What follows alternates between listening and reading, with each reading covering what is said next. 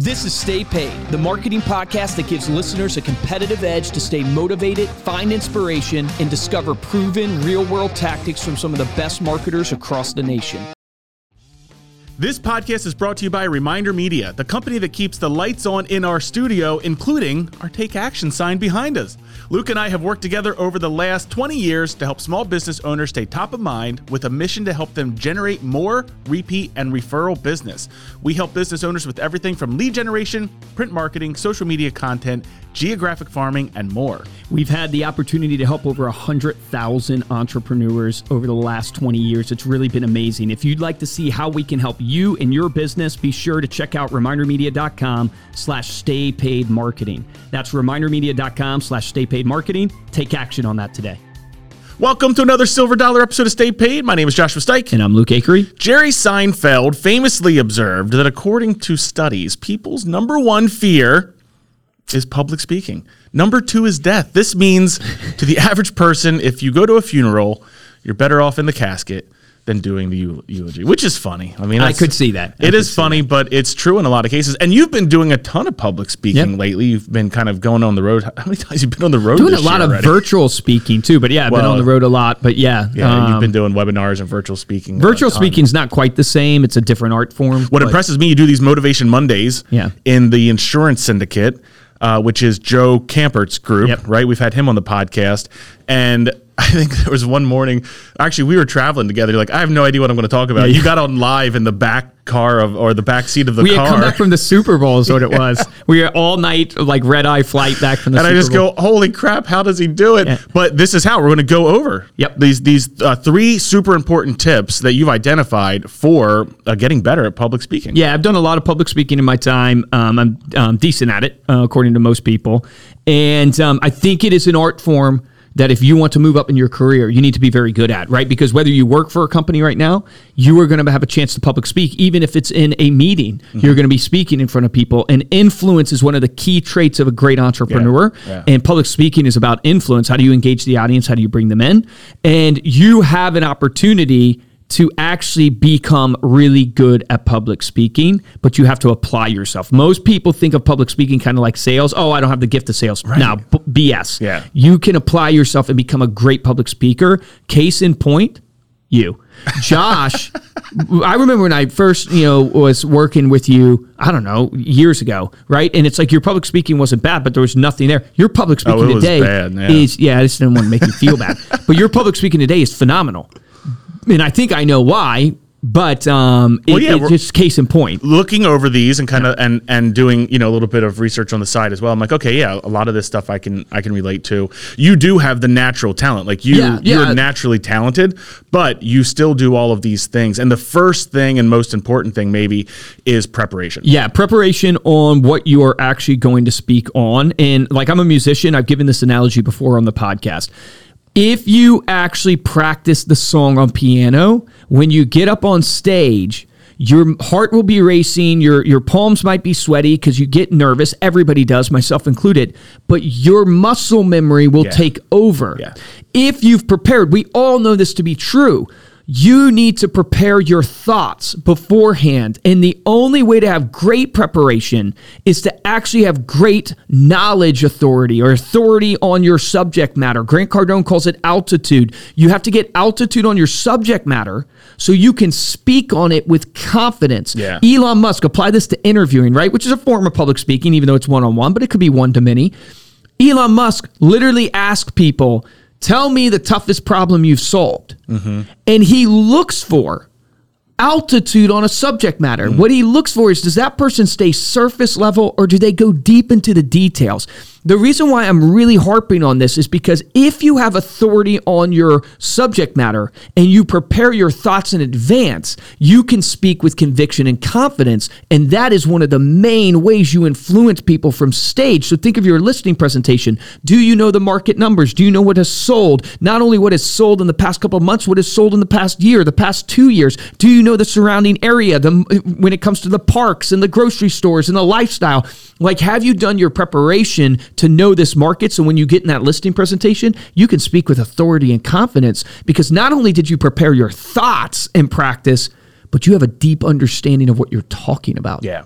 And I think uh, both things, both in terms of preparing your thoughts and knowing your numbers, but also like if you're the type of person like me who literally needs to verbally practice. So even on the way over here, we've recorded 460 plus podcasts. This is our 461st podcast. Uh, I've been on 456 of them. So Really? I came in like episode five. But literally on the on the drive over, I had my Evernote file open and was kind of just glancing at it and practicing what we are going to talk about, especially on this next one because we're going to go over Facebook lead generation, and that's sort of where I have all the information, I have all the knowledge, but actually being able to convey that and communicate it is where I have to actually sit down and and, and well, I verbally spoke practice. on a insurance webinar today to a, a couple insurance agencies. And before I did the webinar, even though I know the subject matter, I was going through in my head, what is my opening going to be? How am I going to? So you do it all in your head? all in my head, right there. What is my opening going to be? I share it. Sometimes I'll actually. I've gotten to the point now where I don't have to speak it out loud as much. right. I used to. So I teach at my church, but so I used to when I was teaching at my church, I used to recite the whole lesson Okay. um, because I wanted to get the timing right. I wanted to Yeah. make sure that I had the knowledge and all that stuff. Um, now I don't have to recite it out as much because I've done it more and more, and that applies to like the podcast. It applies to me speaking on virtual stages or on uh, real stages. But I play the scenario all out in my head, and here's Well, what you're going through, you're going through the, you were starting to go through these elements, the elements of a speech, right? So there's five elements uh, in a speech. Oh, this is good. I don't- I don't know this. Your attention statement. Okay. Right. So something saying something makes that's going to. Yeah, your capture people's power attention. statement, yep. Your introduction, right? Who you are, why you're here. Then you have your body. That's where the majority of your your um, uh, content's going to be, obviously. Your conclusion, and then your residual message, the thing that you want to say that kind of sums everything up that people will take away with them because they're going to take away that last thing that they heard. Yeah, it, it makes so much sense. And one of the things that I'll tell you about preparation, why it's so critical to public speaking or doing your listing presentation and knowing what you're going to say, is because the brain, what happens to the brain is when we get our heartbeat up and when, when we're start our palms are sweating everything it's very hard to think on the spot because you're very much in the zone and you lose your train of your thought fight or flight kicks in Yes. literally and, And- that's where your brain is is if centered you have yeah. your first paragraph memorized what you're going to say. Guess what the whole rest of the speech becomes. And this is why people say use um, you know bullet points or index cards sometimes is because you want to give your brain the ability to be ahead of itself. You're speaking and you're actually almost outside of your body right now because you know exactly what you're going to say so you're actually able to think about the next dot. At least this is how i uh, function. No you're you're hitting on a really important point practice your transitions Yes. if you can capture and latch onto those transitions you won't forget what your next point will be because you'll naturally flow into and it And that's that is the key to preparation when we you're do it every webinar when we sit down and do our webinar. We say, right, what's our transition going to be, either from this slide to the next slide, uh, because of all the information we're giving, or between each other. Yep. Yep. 100%. right. Number two, use stories and examples. People remember stories and examples much better than statistics or facts. Yeah, I still fail at this often. I, I constantly find myself saying to people, Did you know that 50% of all leads are wasted? Or did you know that 91% of people say they will refer you, but only 11% of salespeople ask? Those stats are good, but what I've realized over the years is it really doesn't hook people mm. By eh, eh, like saying something like that versus saying, like, we see this on our TikToks. Like, did you hear the story of Payless Shoes? Right. right just that line of did you hear the story of payless shoes or did you did you know that red bull grew their company by actually throwing their cans in the trash like those type of openings are way better to hook people and way better for people to remember so like i know like i mentioned teaching at my church like i oftentimes will be like i'll come out there and i'll teach and i'll go the year was 1969 and then I'll go into a story because that immediately what you see happens to the audience is they lean happened? in and they're like, okay, well, what is he talking about here? Versus the normal openings that people do is kind of that fidgeting opening, that him and hawing opening, that thank you so much, you know, uh, for you know being here, making a joke, self-deprecating on themselves. versus like, and I'm trying to get better at this. I'm not the greatest at this. Owning the stage owning your confidence, going out there and literally letting there be a little silence. Everybody wants you to succeed. Yes. Also, in the audience, nobody wants a uh, you to fail or to be embarrassed in front of them. Like everyone wants you to succeed as well. That that can help give you the confidence. Also. So, so when you um, open, and this is specifically to more speaking or presenting, it's like go out there, pause for a second, yeah, look at the audience. They're looking at you. You're looking at them, and then you open. Versus the normal is they intro you and you immediately start, Start talking and saying, you know, uh, yeah, you start fumbling him and not because it shows mastery and control. Yeah. And I am really bad at this when it comes to body language. The Mm. same for your body language when you are uh, opening up. It's like try not to be all over the place, like with your hands or with your movement. what you were doing just now with your fingers, like Oh, that's yeah, what the- Re- Rene Rodriguez talks oh, about. Oh, that is a great is the power podcast. You stance. should- yeah, go where you have at. kind of your your feet wide, your hands in a what am I what am I doing? My fingers are touching each other, sort of pointing Yep. out from my body, and it's about heart high. And he Mm-hmm. talks about how that not only as a power stance, but also an influence stance. Versus if you're wringing your hands, that's a sign that you're nervous. If you're touching your face, that's a sign of nerves. It makes uh, sense because you want to feel confident, or or I shouldn't even say confident. You want the audience to feel like secure, like comfortable. And when you're not comfortable, they're not comfortable. Yeah, right. And right, so they're more focused on what's what's going to happen. I hope this guy doesn't mess up versus the content of what you're trying to present. And if you're trying to sell something, persuade people, influence people, you've lost them because they're more caring about you being nervous or you fumbling or or is this guy going to mess up than they are caring actually about the content that you're delivering. So sharing stories, people remember naturally. It hooks them, it engages them. I used to open up. I still do sometimes. I'll walk out on stage, go and look at everybody, and have that little signs and go. There's a huge problem and then just pause. There's a huge problem. And I picked this up from Donald Miller. There's a huge problem in your business. And if you fix this problem, not only can you double the revenue of your business, but more importantly, you can get yourself off the hamster wheel that so many of you feel like you're on today, constantly chasing the next thing and never growing a business that scales. Mm. And people want to know, well, what's the huge problem? Right. So that's kind of the Well, think about so think of the, these four P's because you're kind of hitting on them in your example there. You mentioned one of them already, which is pauses. But the four P's t- uh, to effective and compelling oral delivery: projection, right? So what are you doing with your voice? When are you getting louder? When are you getting quieter? Pace. How fast are you speaking versus you slowed down a couple times there?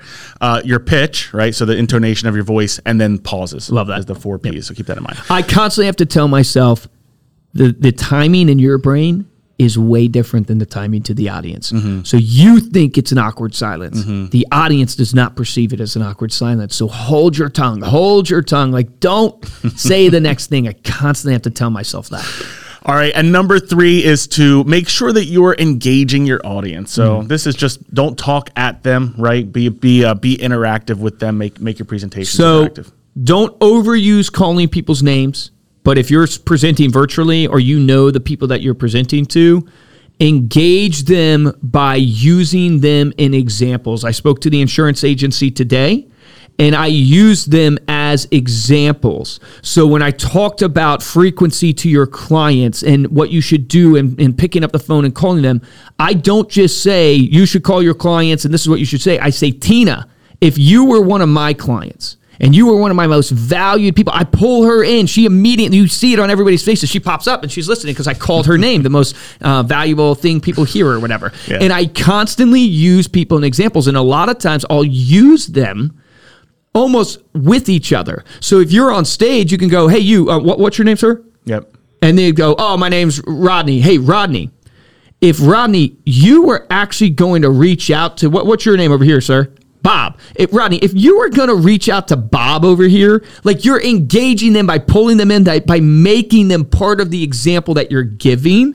And then oftentimes we can ask rhetorical based questions that get people engaged with hand raising and involved in the actual like storytelling that you're doing. So I'll often ask a rhetorical question of, I know this is kind of rhetorical, but how many of you believe you're leaving referrals on the table, that you are not getting enough referrals right now from your business? You know it to be true. Raise your hand just so we can see, hey, man, I'm not the only one. I just want people to get engaged so they can then go, okay, he's talking referrals, and then I can go down my stream. Yeah.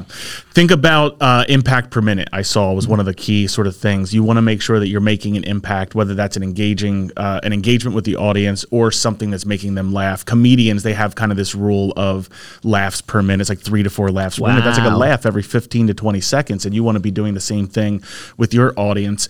Uh, seven elements in the communication process that apply to speech, because you're hitting on some of them here. The speaker, right? The person actually giving the speech the listeners this is your audience the message what you're saying the channel whether you're doing it live or or, or virtual interference this is uh, kind of in terms of the interactivity people are get, get they get on their phones right you call someone's name while they're sitting there on their phone Yeah. pop their head's going to come up uh, feedback which is what you're going to get whenever you do engage them and then the situation just knowing the context around the speech I'll give you an example. Ed Mylett, um, we were at 8%. And I think he does this as a tactic, to be honest, because he did it at a Keller Williams event too. I watched him speak and I was like, oh, this is a tactic you use.